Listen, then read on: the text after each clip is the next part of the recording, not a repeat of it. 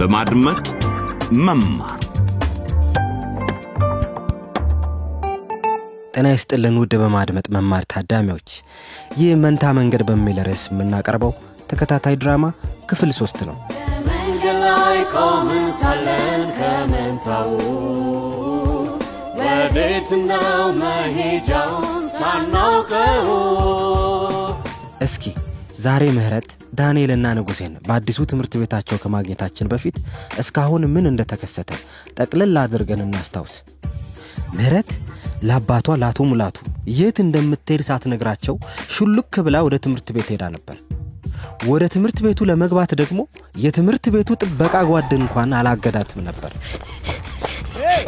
አንቺ አንቺ ቁሚ ብያሻለሁ ቁሚ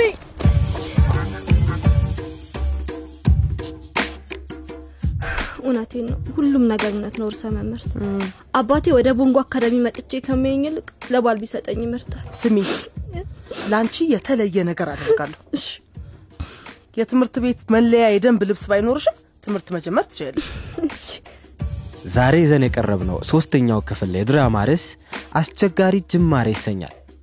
ዕለቱ በቦንጎ አካዳሚ የመንፈቅ ዓመቱ የመጀመሪያ ቀን ስለሆነ ተማሪዎች ንጹሕና ጥሩ ሆኖ በተዘጋጀላቸው አዲሱ ክፍላቸው ውስጥ አስተማሪያቸውን እየተቁነጠነጡ በመጠበቅ ላይ ናቸው ምህረት እስካሁን ክፍሉ አልደረሰችም ዳንኤልና ንጉሴ ግን ወንበራቸው ላይ ቁጭ ብሏል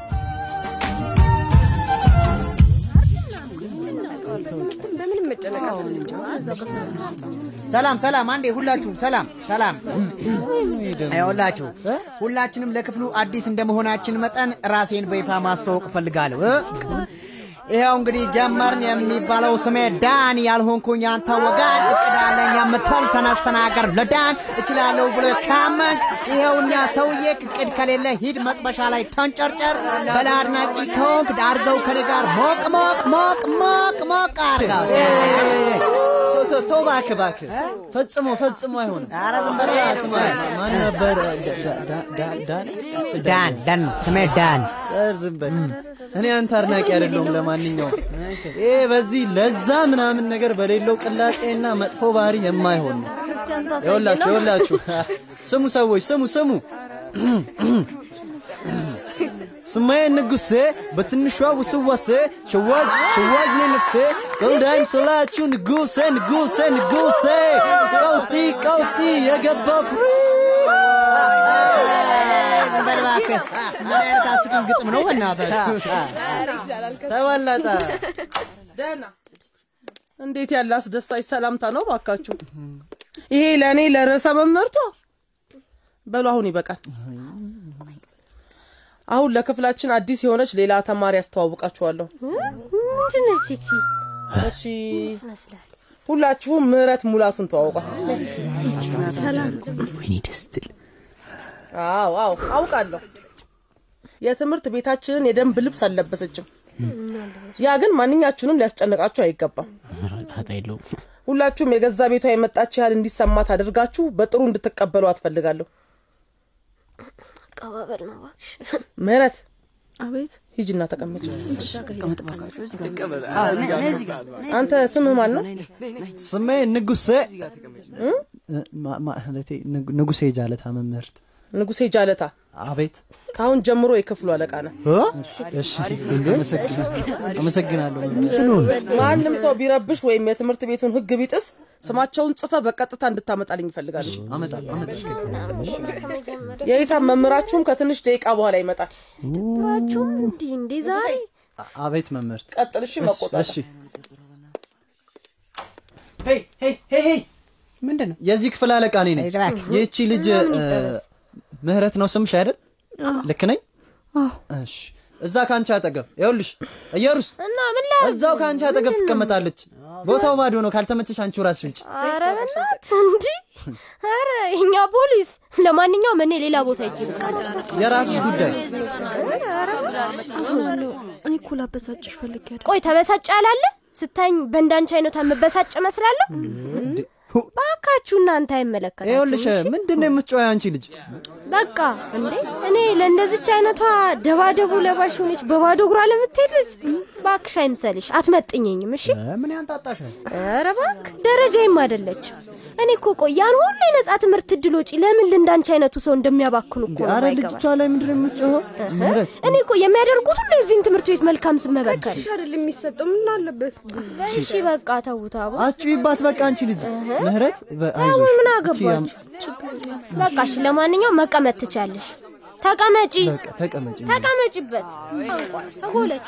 እንዴ ጸጥታ ሄሎ በቃ ጸጥታ አለቃ አይደለው እንዴ ነይ ነይ ነይ እኔ ጋር ተቀመጭ ዝም በያት እሷን ከኔ ጋር መቼ መቀመጥ ትችላለሽ ትዕግስት ባል ታያት እሷን ስድብ ልማዷ ነው ችግር የለም ችግር የለም።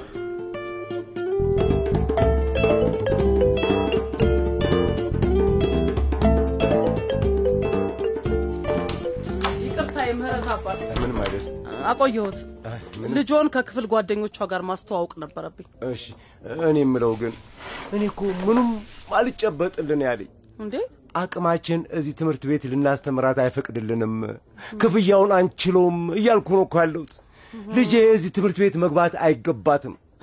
ምናልባትም ይህኔ አሁን ተማሪዎቹ እየሳቁባት ነው። አቶ ሙላቱ እኔ እያልኩ ያለሁት የመማሩን እድል እንስጣት ነው። መማር ይገባታል። በእግዚአብሔር ፈቃድ ደግሞ እድሉን አግኝታለች። በእርግጠኝነት መቼም ይህን የመሰለ ችሎታዋ የሆነ ሰው ማድቤት ውስጥ እንዲባክን እርሶም አይፈልጉም። እሱ መቸገረኝ። እኔ እኮ የጨነቀኝ የሚያስፈልጓት ነገሮችስ እንዴ የትምህርት ቤት የደንብ ልብሶች፣ ጫማዎች፣ ጫማዎች። አዎ እንዲያውም ቦንጎ አካዳሚ የመከረው ቆዳ ጫማ ነው እና ስለዚህ አይጨነቁ አቶ ሙላቱ። እንዴት እነዚህን ሁሉ ወጪዎች እኔ በግል ይሸፍናለሁ። አዎ እንደነገርኮ ልጆ የራባት እውቀት ብቻ ነው። እኛ ደግሞ እዚህ ያለ ነው ያንን ልመግባት ነው። ጥሩ ጥሩ ጥሩ ጥሩ እንግዲያው ይተዋት ትቀጥል። ቢያንስ ላሁኑ ሌሎች ልጆች በልብሶቿ ወይንም በቤተሰቦቿ ምክንያት ካበሳጯት ግን ወዲያውኑ ከትምህርት ቤት ማስወጣት።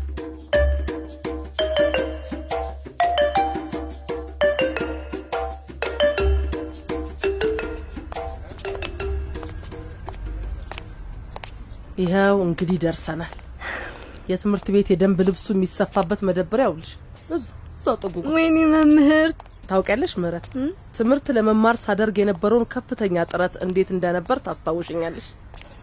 ለመማር ያላደረግኩት ጥረት የለም። እውነቷን ነው አዎ ያን ያህል ጊዜው እጅግ የቆየ ቢሆንም ምን እንደሚሰማሽ አውቃለሁ። አየሽ ምህረት፣ ሴት ልጅ በመሆኔ ብቻ ወላጆቼ ትምህርት ቤት እንድገባ አይፈልጉም ነበር።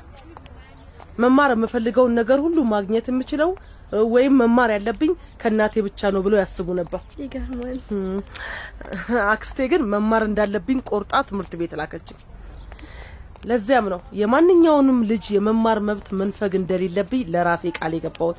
ይገርማል እኔ ይህን አላውቅም ነበር ማንም ሰው ግን በድህነትሽ ምክንያት ቢሰድብሽ ስለዚያ ሰው ልታሳውቂን ይገባል። እሺ እሺ አሁን እንሂድ።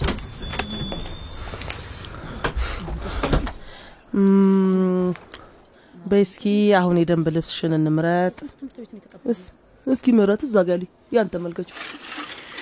እኔ አላምንም የቦንጎ አካዳሚ የደንብ ልብሶች ወይኔ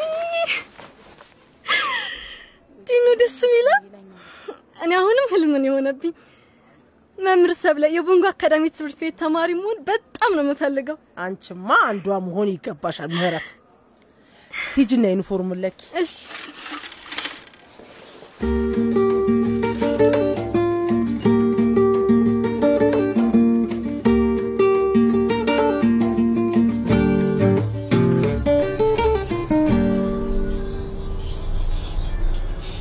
ንጉሴ ከትምህርት ቤት ከወጣን ጀምሮ አንድ ቃል አልተነፈስክም። በል እስኪ ለዚህ ሽማግሌ በቦንጎ ትምህርት ቤት የመጀመሪያ ቀንህ እንዴት እንደነበር ንገረው። ለመስማት ጓጉቻለሁ። ምንድን ነው እሺ ለማወቅ የፈለግከው አባዬ? ሁሉንም ነገር ስለ ትምህርት ቤቱ፣ ስለ ክፍል ጓደኞች፣ ስለ አስተማሪዎች ማለት ይሄ ለአንተ የአዲስ ህይወት ጅማሬ ነው አይደለም እንዴ? ርዕሰ መምህርቷ የክፍል አለቃ አደረጉ። እውነትህን ነው? ንጉሴ ደስ ይላል እባክህ።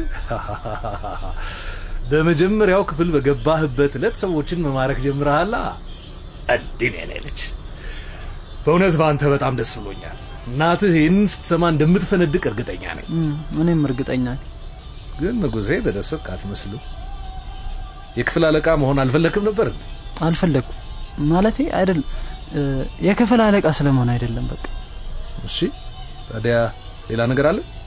እንዴት ነው እዛ የምንወደው ትኩስ ምግብ የሚገኝበት ቤት ጎራን እንድንፈልግሃል እንዴ?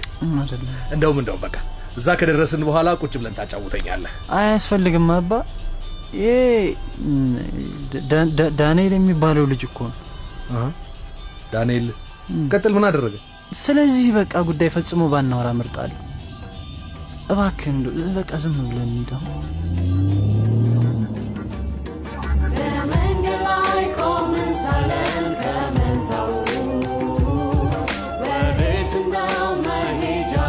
ሳናውቀው ንጉሴ እየተረበሸ ቢሆንም ስለረበሸው ነገር ለአባቱ መንገር አልፈለገም። የሚያስበው ከሰው ጋር እንዳልተግባባ ብቻ ነው። ግን እንዴት የቋቋመው ይሆን?